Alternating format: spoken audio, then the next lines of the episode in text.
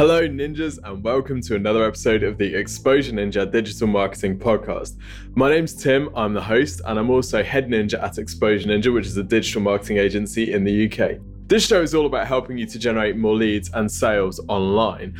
And in a slightly different vein this week, I'm very proud to introduce Peter Shankman. Now, Peter's a, an extremely uh, varied individual. He's done a huge number of things in his life. One of the things that he is most well known for is for starting the journalist inquiry service, Help a Reporter Out. And if you're a long-time listener of the podcast, you'll know that services like Help a Reporter Out are a great way of getting visibility for your business through journalist publications, so newspapers, magazines. Peter started this after running a PR business. So I've got him onto the show primarily to talk about that, but he's also got some really interesting insights around customer service. And uh, he's also a very proud owner of an ADHD brain as well. So he's written a book called Faster Than Normal, which is all about how we can all use the positive elements of ADHD and how we can kind of cultivate those. So we talk a bit how about how Peter deals with his own ADHD and the positives of it and how he kind of mitigates and protects himself from the downsides. And there's some really interesting stuff things about creating habits and things about, I guess, putting ourselves in situations where we are most likely to win, which I think is really interesting for anybody, no matter what you're doing in life. So uh, I really hope you enjoy this episode. Slightly different to normal, but Peter's an absolute riot and he gave me some, uh, some very encouraging baby advice as well as we're expecting our first anytime now. So hope you enjoy the show. And don't forget to head over to the Exposure Ninja website for show notes. That's exposureninja.com forward slash podcast. Anyway, without further ado, enjoy the show with Peter Shankman.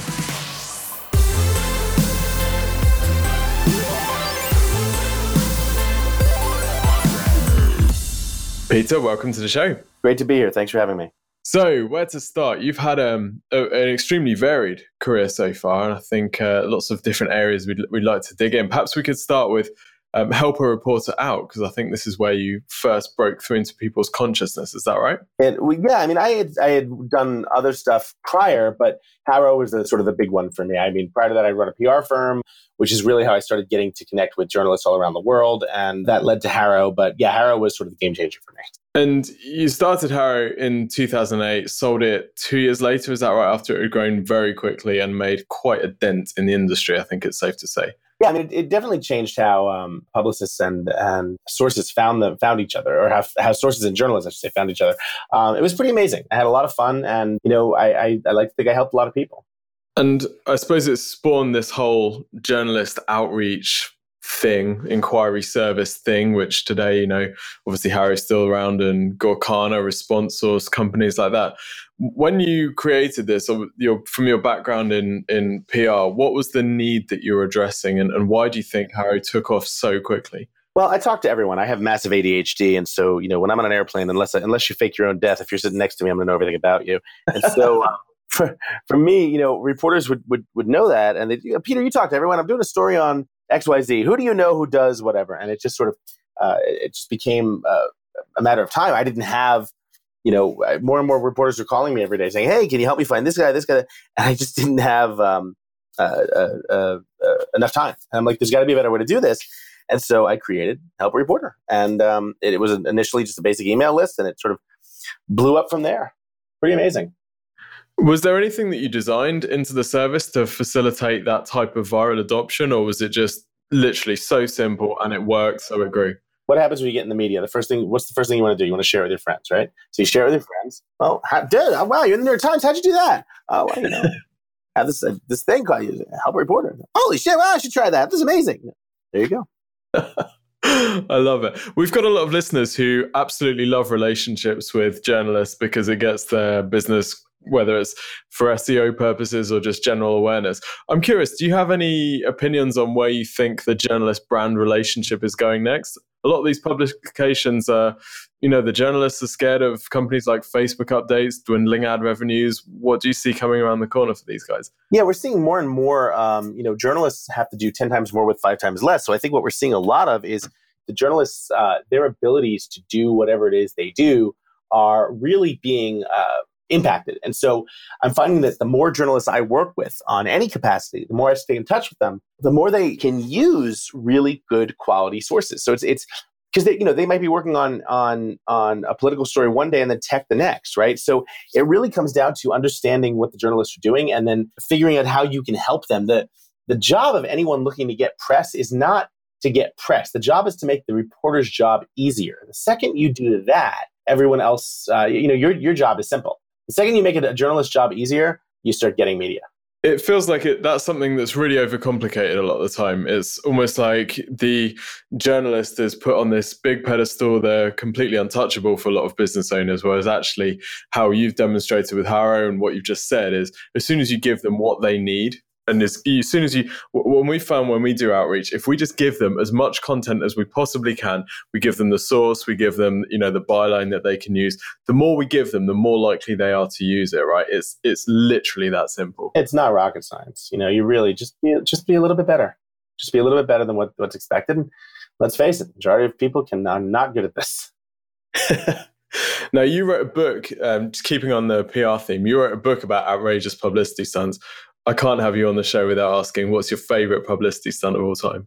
Oh my god! I mean, overall, you know, I'm a fan of old school. I still love uh, something as simple as War of the Worlds. But you know, I think about uh, what was it, ten, God, maybe 15 years ago now, when the Mir space station crashed back into Earth. Taco Bell put a one mile uh, wide target in the Indian Ocean, floated it in the Indian Ocean. So if any part of Mir hits this, everyone in the world gets a free taco. It was brilliant. so much press. That's so good. Do you think publicity stunts are the sort of thing that could work for our audience of small and medium sized businesses, or is it just too big and that's for the corporates? No, no, no. A publicity stunt can work for anyone. The key is to understand that a stunt for the sake of a stunt is pointless. You want to do a a stunt needs to be done because there's value in it for the company doing it, obviously, and the people watching it. So, you know, a great example is there was a um, was a movie that came out. I think when they when they when they rebooted the movie Carrie, a PR firm took over a um, coffee house in New York, and they they hired actors to act as you know people getting coffee or whatever, and then they hired a woman, uh, a, a, female actor, and they hooked her up to a bunch of um, pulleys and rigs, so that or they they hired they hired an actor, to, and then they hired this woman to to uh, have telekinesis right? And so the, the the gag was that, and you can find it on on, on YouTube. It's just uh, Google uh, uh, Carrie uh, coffee shop.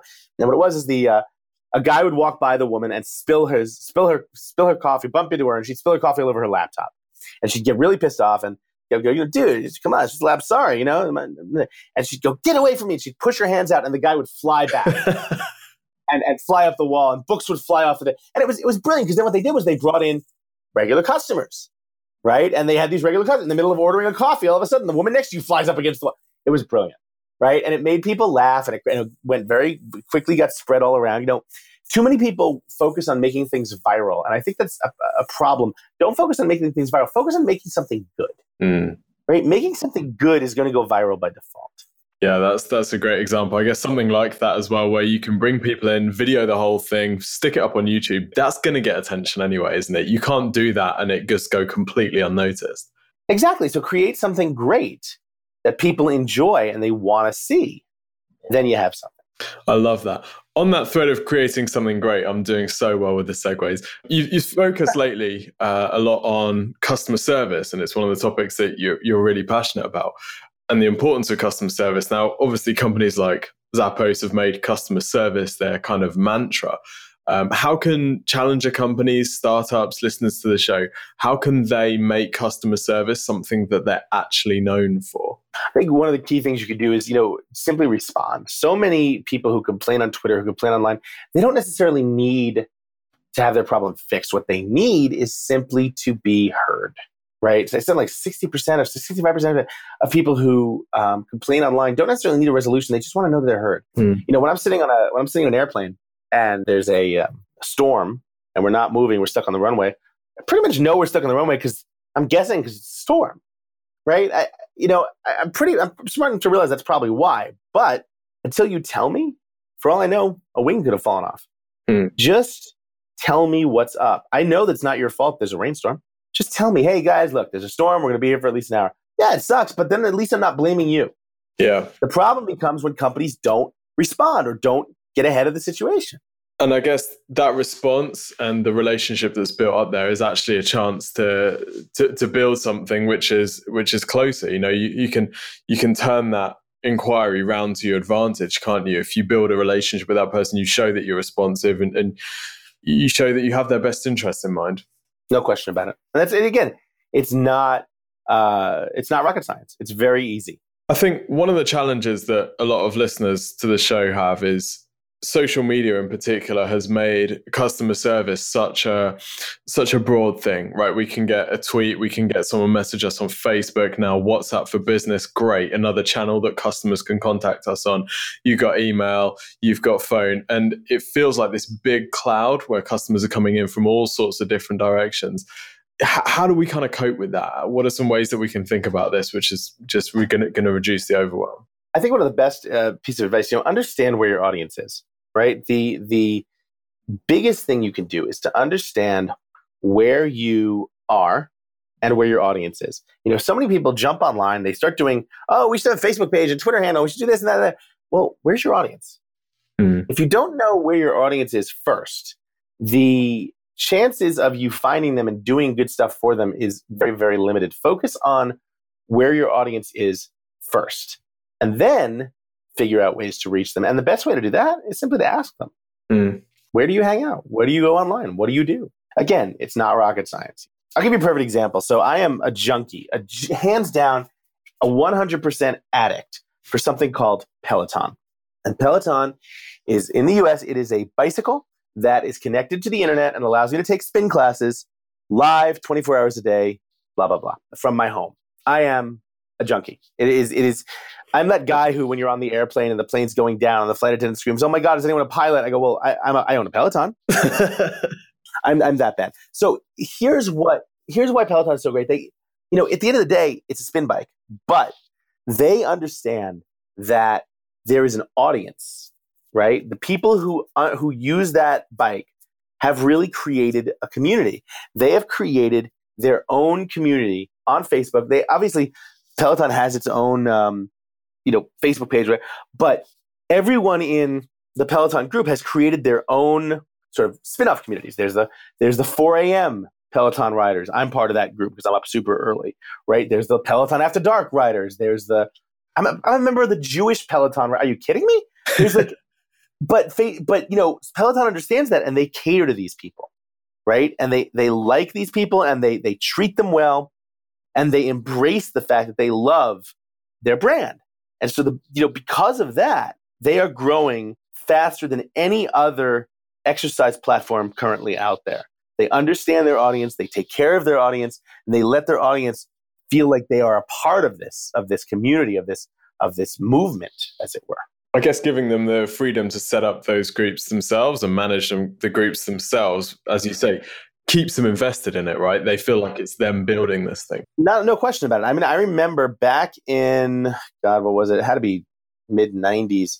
Fan sites for The Simpsons started popping up, right? And Fox, uh, 20th Century Fox, started legal going legal action to shut them down. Oh. and I'm like, what? And that, they literally they nearly killed the Simpsons franchise from doing that. That's madness, isn't it?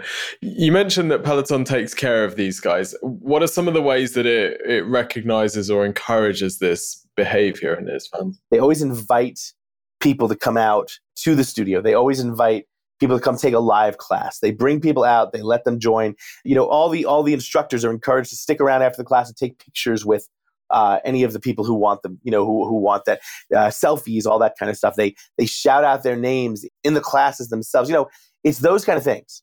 And it really is pretty amazing how many people get addicted to this.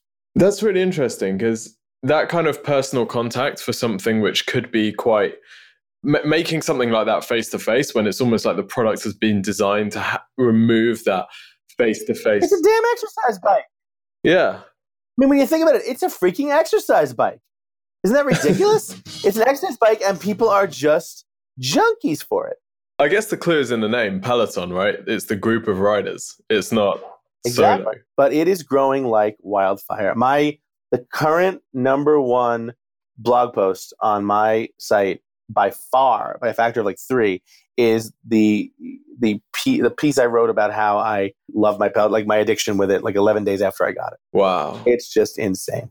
That's awesome.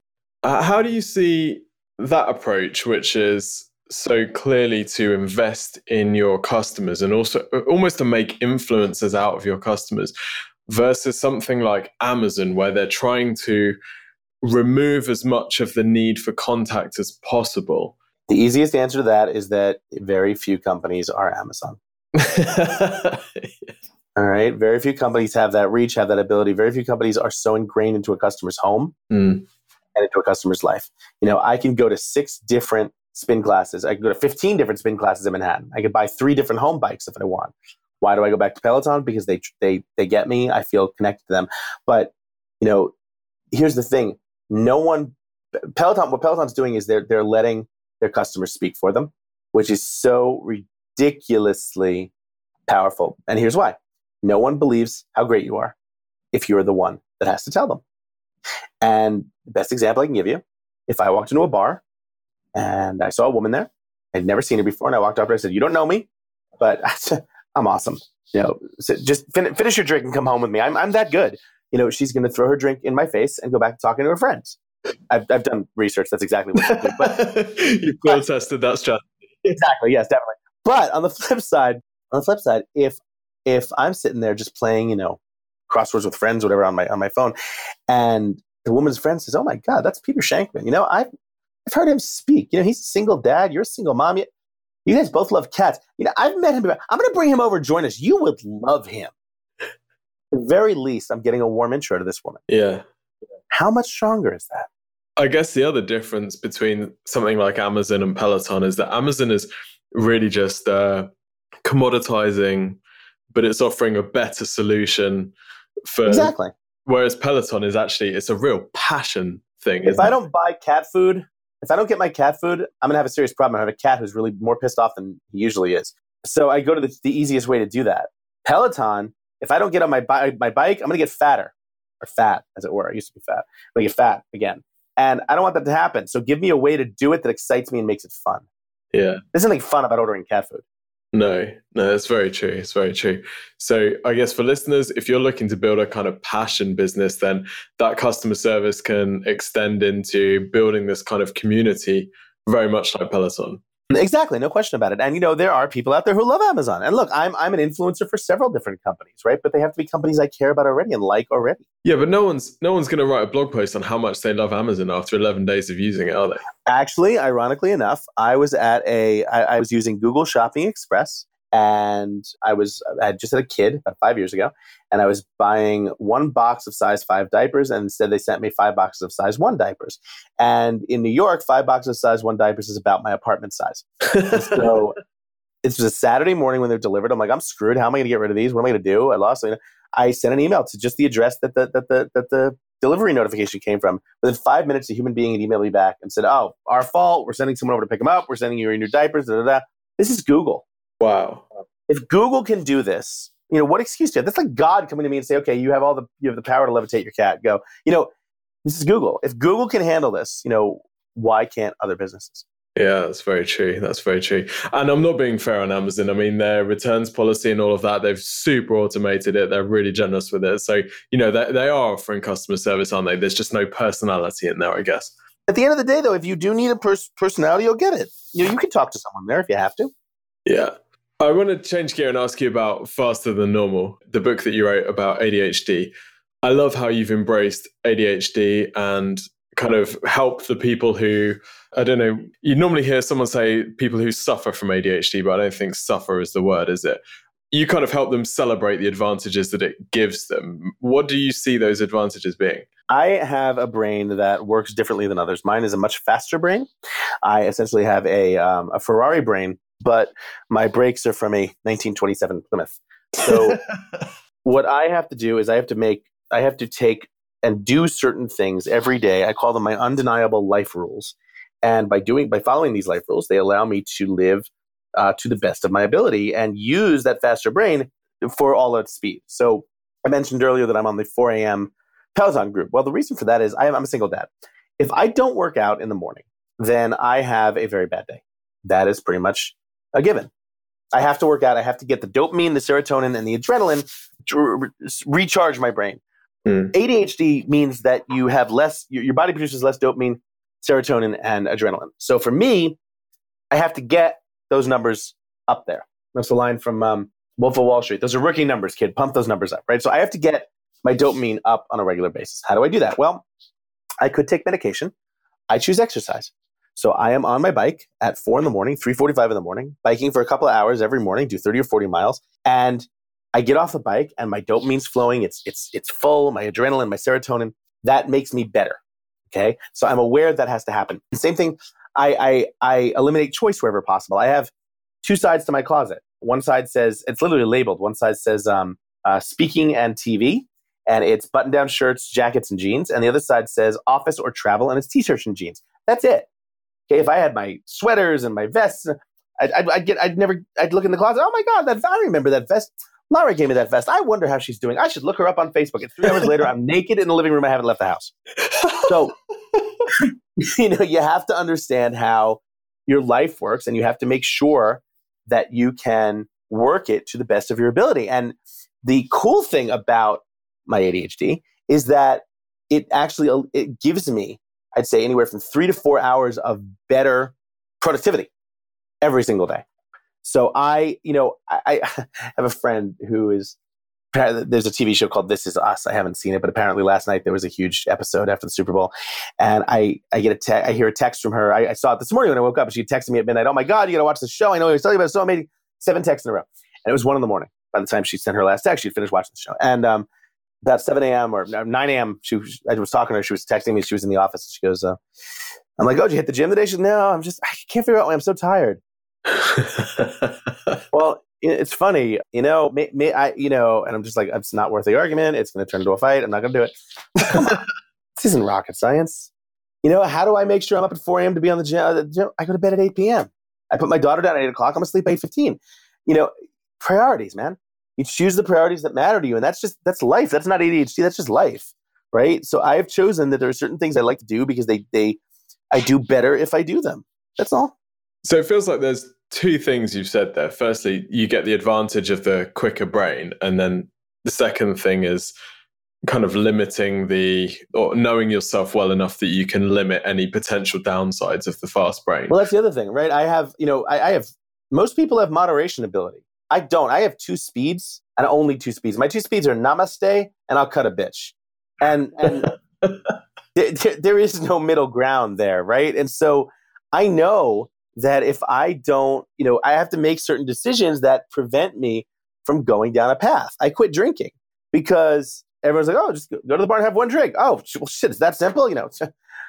Screw me, right? How did I not realize that? It's not about that. I, I, I drink alcohol the same way I drink water, which is just really fast because it's in front of me.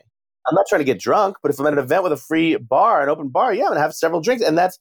And am I gonna get drunk and do some stupid shit? No, I'm not. But the next morning, I'm gonna wake up, and I'm not gonna wake up as early, and I'm not gonna go to the gym, and that just starts a cycle that I don't want. Right? You ever, you ever, you ever order? You get home, you don't feel like cooking, so you order a pizza. You have a couple of slices, you put the rest in the fridge. It's called leftover pizza. You ever do that? Mm-hmm. I've never had leftover pizza in my life, man pizza in my world is not a real thing. I order a pizza that comes, I eat the pizza, right? And so yeah. I, am aware if I don't want to turn into a, a, guy who's 50 pounds heavier, which I was once, I don't order pizza. I deleted the Seamless app from my phone. Seamless is this app in, in, in, in, the, New York, in the tri-state area that lets you order food anywhere, the click of a button. And I've stopped doing that because uh, it's just too easy. So it feels like you have chosen a life of extremes in a sense that there is no path that could lead you astray. For example, you delete the app, you never drink. So it's like you choose the the route that has extremes. I think there's. I'm also a licensed skydiver with over 400 jumps, so you're you're starting to see a pattern here. I subscribe yeah. to the, the the War Games theory. Remember the movie War Games? I don't know. Okay, it came out with Matthew Broderick in the 80s. It was about a computer. It was about uh, he was a hacker. He was a computer hacker who, who broke into NORAD and essentially almost started World War III. And the movie ends, a great film. The movie ends with uh, the computer learning about nuclear war, and he says, "Interesting game. The only winning move is not to play." I've learned not to play. There's certain things that I would shit. I'd love to play, man. I'd love to go out on a Thursday night and go get ripped with some friends, but you know, I, I, as much as I'd love to do it, the consequences for me. I had, a, had a trainer once who said something that I always he said um said Peter uh, a cheat day isn't supposed to last for two months. oh man, there's people thinking feeling so guilty right now. but you know what? Here's the thing. I'm not out to make you feel guilty. I'm not out to tell you you're doing the wrong thing, man. I wasn't ready until about three years ago to embrace this lifestyle. When I was when I finally decided, I woke up one morning, I looked in the mirror, I was fat, I was hungover, I felt like crap, I was I was jet lagged. Like this is bullshit. I'm done. I'm just done. I looked in the mirror, I just said no more, and that was the day. And you know, that's really it, man. You, you, you, come, but the nice thing about it is I've just gotten so much of my life back. You know, I'm not this vegan guy who's running around saying every you'd have to do this and. I still love pizza, but and I still eat it, but I eat it in in situations where it can't kill me. Right? I'll go out if I want a slice of pizza. I'll, go, I'll make a plan to go out with some friends and have pizza. That's all. Right. Get it. So a lot of this then is is perhaps habit. My wife exercises a lot, like four hours a day, and she's pregnant now. She's eight months, and she's still doing it. And people uh, stop her in the gym and say how like how can you do this? And for her it's such a habit that to not do it is upsetting and distressing. Is this and, and, and that's a habit that's been cultivated over years and years. Is it the same sort of thing for you? You're looking to make habits which are productive and be conscious of the habits which aren't productive. You just take it to an extreme. I just know how i am right i know what happens if i stop working out for a few days a few days turns into a few months you know, I know what happens if I start eating like crap a few days turns into a few months. I just, I like who I am better. And so call it habit, whatever. You know what? Everyone talks about resolutions. Resolutions fail. Rituals succeed. My ritual starts when when the when the alarm goes off at 3:45 a.m. Love that. One of the things that the reviews on Amazon for Faster Than Normal say is lots of there's lots of people with ADHD saying, "Wow, you just completely get me. It's amazing how you know I, I'm reading about myself on the page." But there's also a lot of people who don't have ADHD saying this book really helped me. So, how can those of us who don't have ADHD maybe get a little bit more ADHD in the areas that it's really beneficial? Well, again, at some point, you really just want to be able to figure out what's important to you. What do you want? What are your priorities? What do you love to do? How do you like, like, for instance, I, if there, look, I'm not, I'm, I'm, I'm, I'm human. There are days I wake up and I just don't want to get out of bed. Huh? I'm tired. Last night was a perfect example. I, I, didn't even watch. I watched the first half of the Super Bowl, then I went to sleep, and for some reason I woke up at like 12 o'clock in the morning, and then started listening to the Philadelphia Police Scanner, which was just like crack because you know Philadelphia was burned to the ground. So I was listening to all that for like an hour. Of course, the alarm rang at you know 3:45 in the morning. I'm like, oh my god. So what I did was I, I thought I, I, they call it playing the. I've heard it called playing the tape forward. I thought about how I'd feel if I came home tonight and I hadn't worked out, right? How would I feel? Would I be happy? Would I be upset? Would I feel like crap? If I felt like crap, how would I make that? How would I make that get better? Well, I'd probably have crappy food. So now, not only did I not work out, but I probably doubled my caloric intake for the day. Get your ass out of bed and get on the bike. And you know, the the hardest part of any workout is the first minute. That's so true. Or even deciding to do the workout. I sleep in my gym clothes. I do. I sleep in a t-shirt and jeans. I'm sorry, t-shirt and shorts, and um, socks. I wake up, my feet, my, my, my bike shoes are attached to the bike, or my running shoes next to my bed. Done. Love that. Love that. Peter, this has been absolutely fascinating. I know we've jumped around a lot, but I think it's because there are so many interesting things about you which which people find really interesting. So, where can people find out more about you, and where can they check out Faster Than Normal? So I am at Peter Shankman on all the socials, um, on all the social networks. Uh, Faster Than Normal is fasterthannormal.com. The podcast is on iTunes, uh, Stitcher, Google Play, Faster Than Normal, all the places you would imagine it to be. Yeah, at Peter Shankman everywhere. And my email is peter at shankman.com. Fantastic. Thank you so much for joining us and sharing your expertise. Pleasure was mine.